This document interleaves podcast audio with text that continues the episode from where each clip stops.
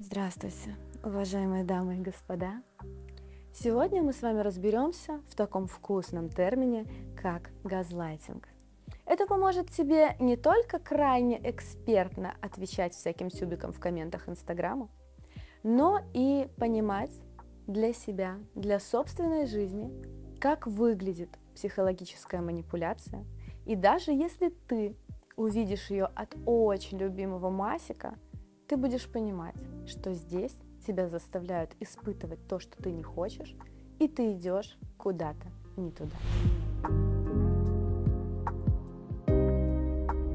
Итак, газлайтинг – это вид психологического насилия.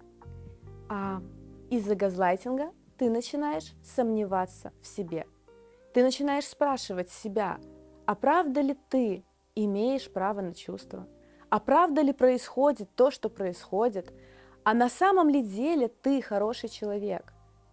У тебя может быть чувство вины, у тебя падает самооценка, ты ставишь себя в какое-то такое положение не совсем адекватного человека. В этом и есть цель газлайтера. Выбить тебя из равновесия и заставить тебя сомневаться в правильности собственных мыслей. Люди могут делать это осознанно, люди могут делать это неосознанно. Но если честно, я не очень верю в такие бессознательные поведенческие манипулятивные реакции. Потому что мужик знает, что это работает. Он так делает. Он так делал с тобой не в первый раз, и ты будешь не последняя, с кем он так будет делать. Поэтому прикрываться здесь крылышками того, что «Ой, я манипулирую неосознанно», а, нет, не надо в это верить. Итак, пять пунктов, которых мы встречаем в газлайтинге, можем одновременно, можем последовательно, и как на них в идеале нужно реагировать. Ну, первое и самое простое – это обесценка твоих чувств. Например, чувак пофлиртовал с кем-то на вечеринке, ты из-за этого разозлилась, расстроилась, а он тебе говорит, слушай, да это все херня вообще. На что ты вообще обращаешь внимание? Да я, блин, я просто себя нормально вел, это ты вообще-то дура ревнивая. А Логично? Логично. Но с другой стороны, человек, который тебя уважает, разве поставит он тебя в ту ситуацию, в которой ты будешь испытывать негативные эмоции? Я думаю, нет. Таким образом, отсюда торчат уши газлайтера. То есть я сделал херню, ты на нее среагировала, ты виновата, ты дура неадекватная. Здесь мы можем услышать фразы, что да тут вообще не о чем беспокоиться, нормальные себя люди так не ведут, ты какая-то странная, неуверенная в себе. То есть он делает хуйню, а не уверенная в себе ты потом, понимаешь? Второй момент – это искажение фактов в свою пользу. Например, он может себе что-то пообещать, потом не сделать. Или сказать, что он вообще этого не говорил. Или имел в виду нечто вообще абсолютно другое. Ну, например, человек, который перед сексом рисует себе какую-то красивую картинку будущего, а потом после ведет себя абсолютно не так, это определенно и точно газлайтер. Он сделал тебе проход в будущее, а потом сделал вид, что этого не было. И на твой прямой вопрос он может юлить, он может съезжать, а может сказать, что, блин, да ты вообще меня неправильно поняла. То есть он искажает собственные же слова. И ты, конечно, виновата в этой интерпретации. Это ты дура, что ты вот так это восприняла. Он имел в виду совсем другое. Третий пунктик мой любимый. Это когда ты виновата в том, что он сделал. Например, это ты виновата в том, что он трахается с другими бабами. Ну, конечно, потому что ты не уделяешь внимания, а, потому что ты там, не знаю, растолстела, не сексуальная и вообще, слушай, следить за мужчиной это верный признак выпинуть его в чью-то другую постель. А, собственно, если он себя ведет как чмо, конечно, ты тому причина, потому что мудрая женщина, мудрая женщина, она поступает иначе. А если мужчина на нее кричит, она отходит в сторону. А если ты тут спорить начала, ну, кто виноват, что он тебя ударил? Это газлайтинг на тысячу процентов, потому что каждый человек несет ответственность за собственные действия. А наделать херни, потом сказать, что ты виновата, это, конечно, очень удобно, но это манипуляция. С четвертым пунктом лично я не встречаюсь, но, судя по чатам, девочки встречаются очень часто это когда мужчина придумывает себе какие-то недостатки. А они могут быть в твоем поведении, в твоем характере или самое банальное в твоем внешнем виде. Ну, не настолько, что ты красивая, не такая уж ты молодая. Ой, слушай, что-то попа стала толстая, а всегда так было? А, что-то ты какая-то дерганая, неуверенная, нервная. А, порядочный человек, умный, мудрый. И вообще мужчина, который тебя любит, он заставит тебя летать. Он заставит тебя поверить в твою собственную гениальность. Он заставит тебя расслабиться. А если мужчина клепает на ровном месте комплексы, которых у тебя не было раньше, моя хорошая, ты с дерьмом связалась. Пятым моментом, который часто встречается у газлайтеров, может быть стравливание между собой тебя и твоего окружения. Например, человек говорит твоим друзьям, что у тебя поехала крыша, или ты как-то неадекватно себя ведешь, а тебе при этом говорит, что другие люди к тебе как-то странно относятся. То есть это стандартная пикаперская штука «разделяй властвуй», когда Пикаперы стараются, например, поругать двух подружек, чтобы одна другой мозги потом не вправила. Или рассорить тебя с родителями, которые могут запретить тебе общаться с токсичным человеком, потому что им видно, что он токсичный. Цель газлайтера — это заставить тебя сомневаться в себе.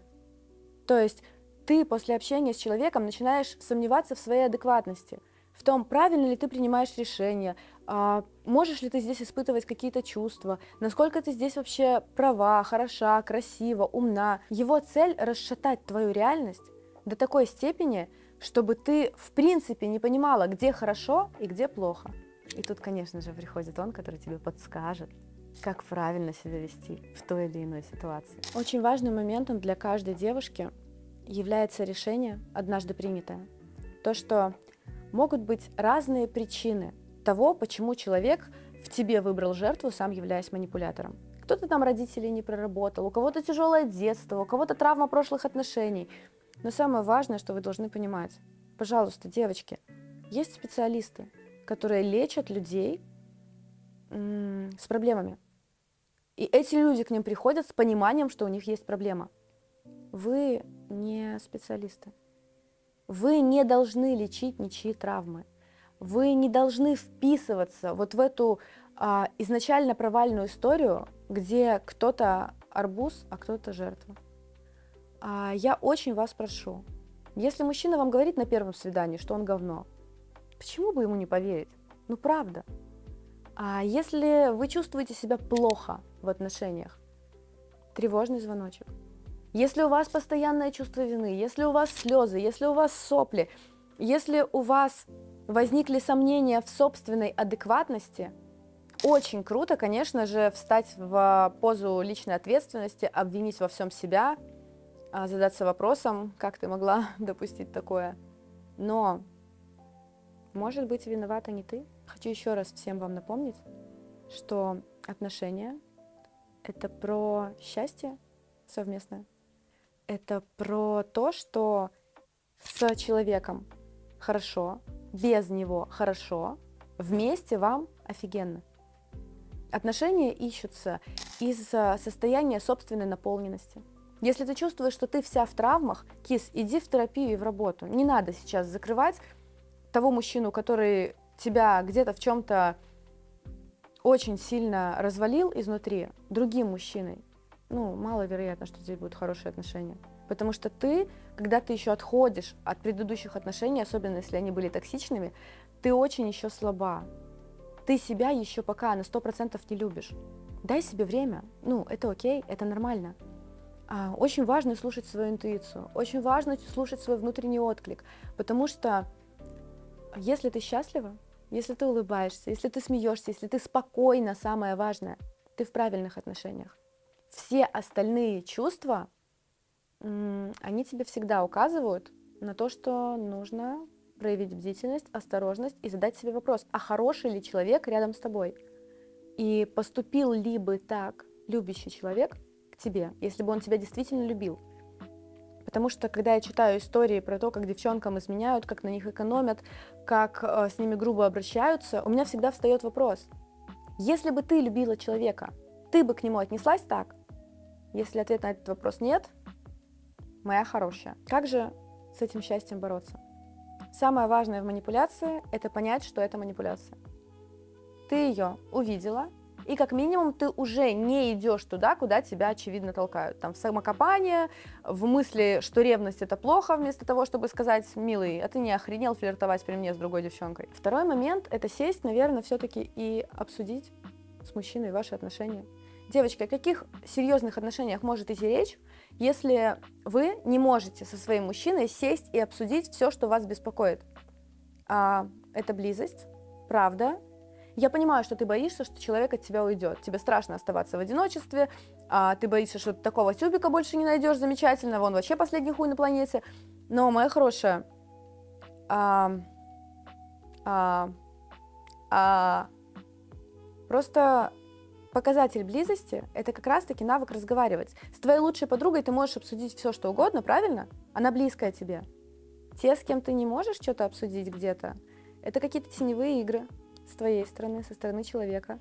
И если от тебя человек уйдет при серьезном разговоре, а, так ли он был рядом с тобой, от чего здесь уходить?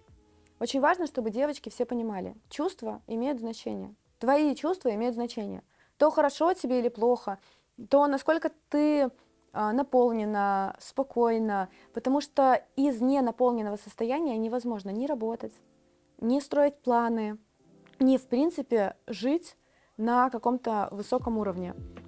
Поэтому, если вы боитесь поговорить со своим партнером или если вы сомневаетесь, это газлайтинг или это какая-то еще штука, напишите, пожалуйста, свои сомнения в комментах, а я почитаю и я вам скажу, гоните вы или нет.